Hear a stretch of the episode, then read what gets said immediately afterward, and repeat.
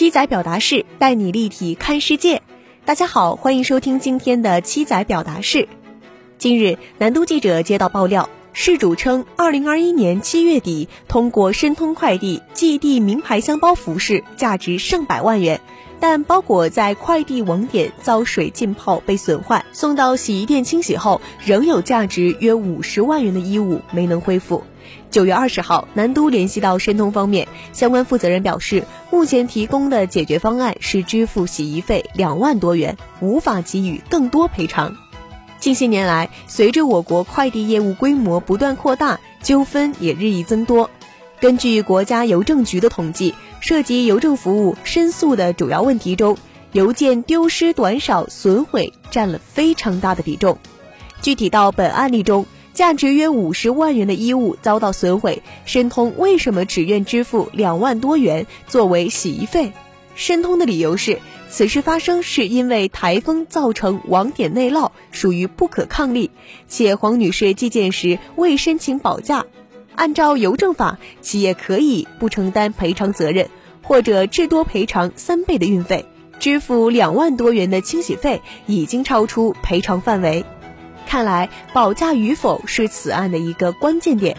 但黄女士称，寄快递时未申请保价，是因为申通揽收的快递员表示没有保价服务。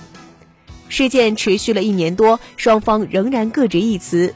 诉诸法律可能是唯一的办法，但正如专业人士分析，除非黄女士有充分证据证明是快递公司拒绝保价，否则按照目前的法律规定，由于未申请保价，消费者较难获赔全部实际损失。就个案而言，此事给消费者提供了这样一种启示：寄送贵重物品一定要申请保价。如果快递公司拒绝提供保价服务，最好另选口碑更好的企业。但就快递行业的实际情况而言，是不是只要申请了保价就能免除所有烦恼？似乎也不尽然。前两天，顺丰保价一点八万的单子只赔五百，一度登上了微博热搜。媒体报道，王先生在顺丰寄了一件价值一点七万元的手办。因为价值昂贵，就花一百零八元做了一点八万元的保价。在寄的过程中，手办有破损，导致手办贬值。随后要求顺丰按照保价赔付，或者赔付无损全新的手办。顺丰方面称只能赔偿五百元。面对上述案例，消费者难免感叹：不保价难赔，保价难足额赔，更会质疑快递行业的保价条款存在的价值。从以往进入司法程序的案例来看，保价的贵重物品在邮寄中丢失，消费者原价索赔的诉求一般都会得到支持。但如果东西还在，只是与最初寄出相比出现了部分损毁，则往往会引出纠纷。一些打过官司的消费者表示。快递出现破损时，快递公司通常需要我们消费者证明物品价值，而往往物品价值得到证明时，却又按照所谓的实际损坏比例来减少赔付。这种做法肯定很难让消费者满意。打个比方，保价寄出一部崭新的万元手机，却在邮寄中摔坏了屏幕，但最后快递企业声称在市场上只需五百元就可换一个新屏，所以只能赔付五百元。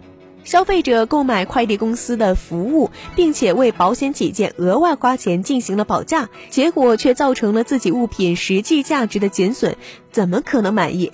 这样的保价除了成为快递企业创收的一部分，还有多少意义？不少媒体评论呼吁消费者寄送贵重物品要有保险意识，但如果保价物品损毁都不能足额赔偿，消费者的保险意识再强，恐怕也无济于事。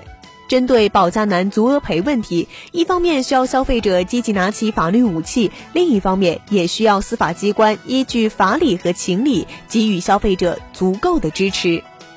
本栏目由南方都市报出品，